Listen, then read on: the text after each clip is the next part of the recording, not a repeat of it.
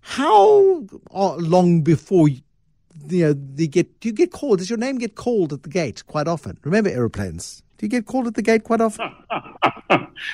Quite often, yes, Bruce. Yeah, well, you've just you done do that to us. I mean, I, I, feel like the pilot who's about to say, close the doors and cross check.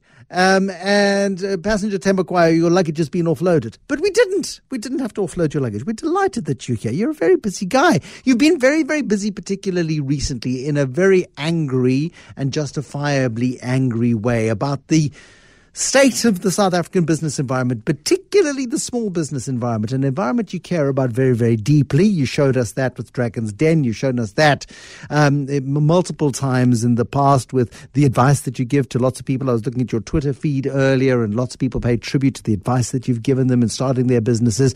Recently, though, you've been quite apoplectic. Take us through what you've been feeling recently. Um, so thanks first, Bruce, for having me. Um, I think that, you know, here's my perspective. I think if you're a South African and you're not angry, then you're not paying attention. So if you think about where we are and where we've come from, what was promised to us and what's been delivered, it's a far cry from what we all, all of us were expecting. I work, as you know, Bruce, I have the privilege of running a venture capital firm. I'm a managing partner in a private equity firm. So I work every single day with businesses, small, medium, and large, and those business owners and founders, helping them build businesses. That's what I do when I'm not on a platform speaking or traveling the world. So, what I think my frustration has been around is is that what politicians are playing games with is stuff that you and I are living and experiencing in the everyday world. So I know of people that have been retrenched. We ourselves, in one or two of the businesses we hold, have had to make some retrenchments. By God's incredible grace, we have a fairly balanced portfolio. So we've also seen businesses, particularly on our tech side, enterprise and consumer, that have done very well. But this is a very difficult time, um, I think, for everybody. And my frustration has simply been that I don't think that those in charge understand the urgency of the moment and the fact that we can't be politicking and playing games. We certainly can't have policy uh, lack of coherence at a time like this. It, it's absolutely suicidal for many people in business.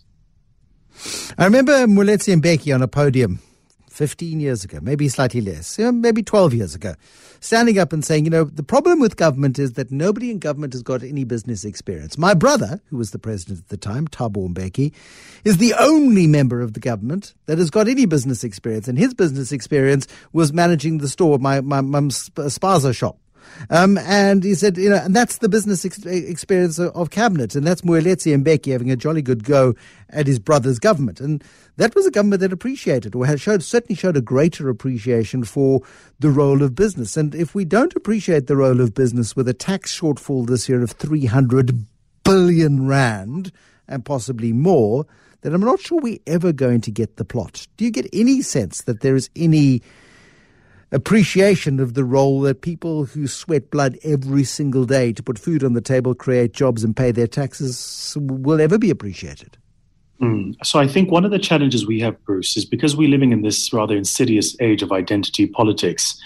The word business has become synonymous with white, and white has become synonymous with this idea of monopoly capital, which, in my mind, you know, somebody needs to explain, tether that argument for me. So when you hear a politician, for instance, which we've heard say that let the economy collapse because it's white, I mean, taxi drivers and taxi owners work in the same economy. I, I don't know of a single own, uh, owned, white owned taxi. So too do many people who work in the informal sector. There's a video that went viral of me showing an office. And in, in that office, I remember was probably about 70% of the people in there who were black and black African. Following that, I received countless phone calls from people who worked in that office. One of them I'll never forget, a young lady coming out of Vosloorus who phoned me and said she has a, a diploma in tourism. That was her first job.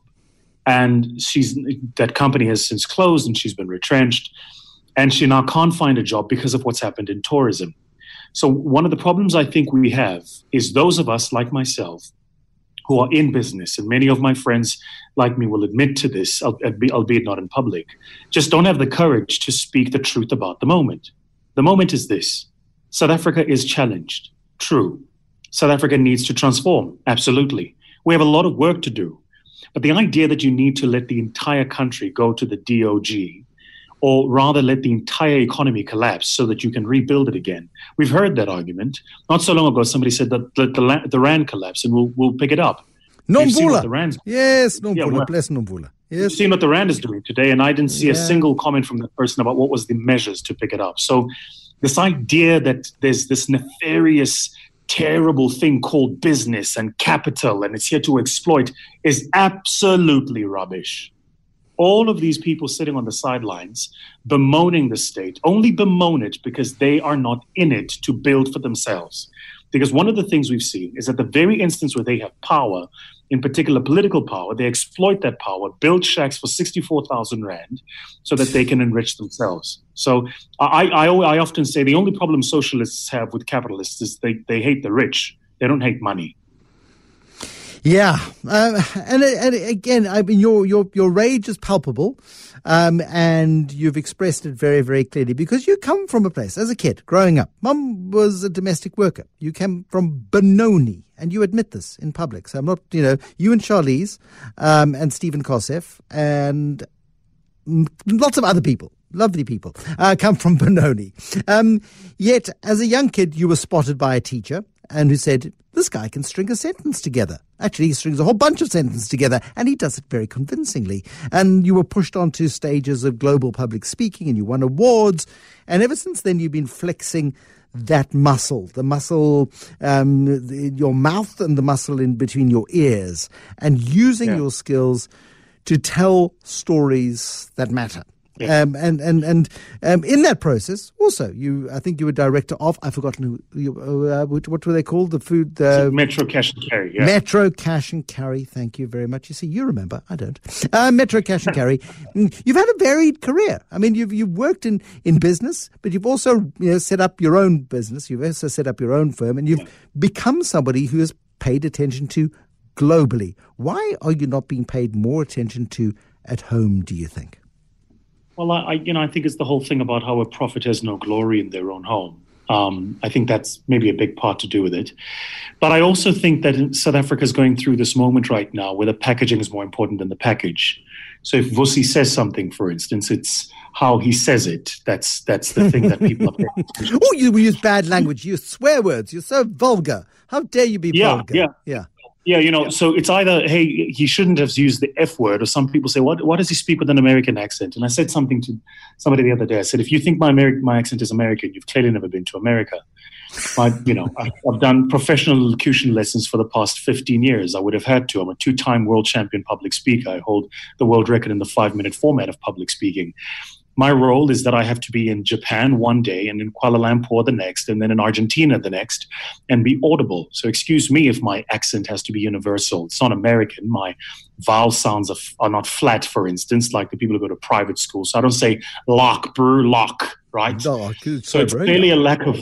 It's a, yeah, exactly. It's it's clearly a lack of exposure, I think, of people who make those kind of comments. But you know, to the point, Bruce, I've had a varied career because I've been given incredible opportunities. So my public speaking has, has enabled me to to have access to boardrooms and conversations and people that I otherwise would not have had access to. And I've been mentored by phenomenal people. So Mrs. Buchanan when I was in public speaking, then Denny O'Connor when I was in business, then Richard Maponya when I started my venture firm. I love the idea of being a perpetual white belt. So every stage that I'm operating at, I'm open to being to being taught. I'm very teachable. I love learning. I love asking questions because I genuinely don't know.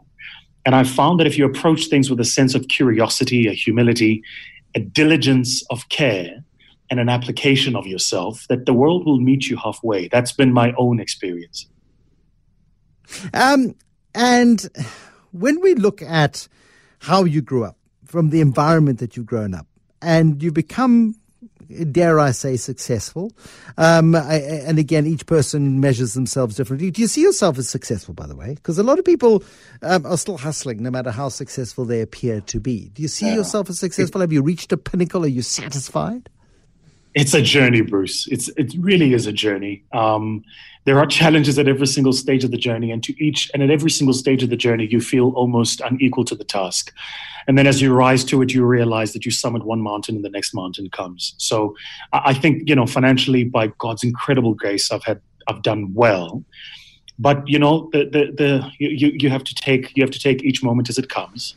Um, I've certainly been more successful than the people I grew up with, and I've been more successful than my peers. But I also recognize that it's a marathon and not a sprint, and I'm just having my innings right now. Where I think I've been lucky is that I discovered my talent very early, and I and I realized where I was maximized very very early.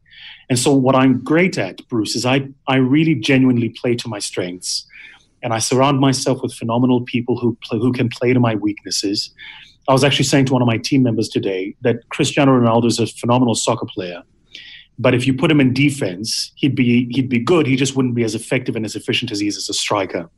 And I really kind of think of myself as that. So in everything that I do, I've got phenomenal people around me who make sure that the I's are dotted, the T's are crossed, and I get the support and help that I need. And everybody needs help and support. Everybody. Uh, and often, a lot of people think they can go it on their own. But um, it, it is in identifying those strengths that I think we bring out the best in ourselves, and we and we also uh, enable others to to find their niches. Frankly, I think I mean because uh, once asked Johnny Clegg, uh, said to him, "Why why are you still?" This was long before he was diagnosed with pancreatic cancer. I said, "Why are you still going? I mean, surely you don't have to." And he said, "I pull a long train." And I thought it was such a Johnny Clegg answer. Um, and he felt this huge, huge responsibility such this huge responsibility that he was he'd created an ecosystem around him and the band and um, the business of Johnny Clegg and he just felt this obligation to continue for as long as he possibly could to keep everybody else going too because there were people massively dependent on him. Yeah, absolutely right. And I think it's the case certainly for for a lot of us. It is definitely the case for me um, people around me who are looking for help, support, assistance, and the rest of it. Um, and you feel you do feel an obligation. You do feel a duty of care to make sure that you show up and that you are the best version of yourself. And sometimes, you know, it's tough to say, but sometimes the, the, the best thing to do is the tough thing to do. Sometimes cutting the umbilical cord is just as important. And that that for me took took me a while to learn that lesson, Bruce. I must be honest. Cost me a lot of money. I've lost a lot of money trying to be the good guy. And one of the things I've learned is sometimes the good thing to do is the tough thing to do. And as I've grown and as I've matured, it's uh, it's been a tough lesson to learn. But um, thank God I've learned it. You know, I, I think about it. I'm 36 years old. I turned professional as a speaker at 90, and I won the world championship for the first time at 17. So even though I'm 35, actually, I'm 35 this year. I've kind Keep of up. half my life. yeah, half, half my life I've been economically active and you know i'm at the stage at 35 that most people only reach at kind of 50 and i'm mm-hmm. i'm i'm honestly truly just blessed to have had that level of exposure what do you do with all this money that you make you become a James, oh, become a Bond villain because that's a Bond villain laugh. Okay, so we got that. um, so you know when I you know when I uh, exited my business, what was that about five five years ago? Um, uh, I took a fair bit of the, the money that I had at the time and I started our VC firm. I got to tell you, by the way, that we burned through all of it. So, any advice out there for people who are who, you know about to make some retrenchment money or savings money or don't start a VC firm? It, it really is. There, there are quicker ways with less stress to lose your money. Um, but you know, did that and uh, learned an awful lot in the process, and was able to then raise our first fund. We're now in the process of raising our second fund. So I paid for a lot of the mistakes myself, and and again, I would far rather it that I paid for the mistakes myself with my own money. It's allowed me to keep my name, credibility, and integrity, which I think is a very important thing in this game. Um, but what else do I do? I collect cars, so I'm a big car guy. I've got a, a kind of a car collection. I love V12 engines, like? so I race V12s. Um, like I've got a well, I mean, I've, I, I you know, just uh, one. You know, I won't ask you for the entire fleet. Just one. What's your favorite? so, you know, I, I, love I love the Kellerwood brand. So I'm a big Aston Martin guy. Anything from Enzo, I'm a big Ferrari guy. Um, I never quite understood the Bulls. I've, I've, driven a couple, but I'm not really a Lambo guy.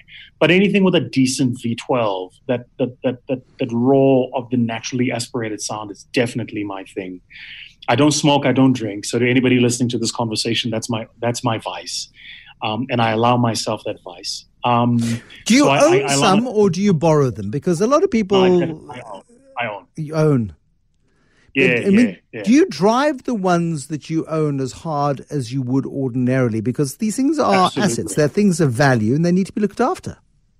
Absolutely. I mean, I, I treat them like princesses, but I absolutely drive them. I belong to a, a group. Um, I belong to several groups actually. So I belong to the Daytona group. I belong to Veloce, and the guys organize these runs, and we'll drive from here to Cape Town or something like that. And it's just a great time away with, you know, like-minded people looking to get away, spend some time together, who share the love of, of you know, of the engine and um, and who just want to spend some time away. So I, I, definitely drive them. I don't sit on them at all. I, I, wish I did because then sometimes I wouldn't see the depreciation that one does. But I've learned that the, I learned a big trick actually about depreciation, which is a great money trick. You mm. only you only experience the depreciation if you sell it. So the trick is don't sell. Hold on to, to the wheels to the wheels fall off. We're unlikely ever to see you then in a Tesla or anything with a battery. Yeah. No, no. In fact, I posted a video this past weekend. I was watching the Grand Tour, and I saw this Rimac, which is an uh, Italian car, just destroy a, Honda NSX and a Lamborghini, Aventador. And I, th- I, thought this is just insane that they can make electric cars do this. Of course, it's the way they distribute power and the efficiency of the lithium-ion batteries. But no, I'm not. I'm not that guy. I, I'm a. When it comes to this, I'm completely a hooligan. I'm untethered at the seams. I love the sound of a raw V12 engine, and it's it's specific for me. It's V12s. It's not V8. It's not hmm. V10s. It's not straight sixes. It's not V6s. But there's something about that of a V12 that just lets you. Very quickly, worst money mistake you've ever made, other than put it all into VC. Um, that the worst thing um, you've done?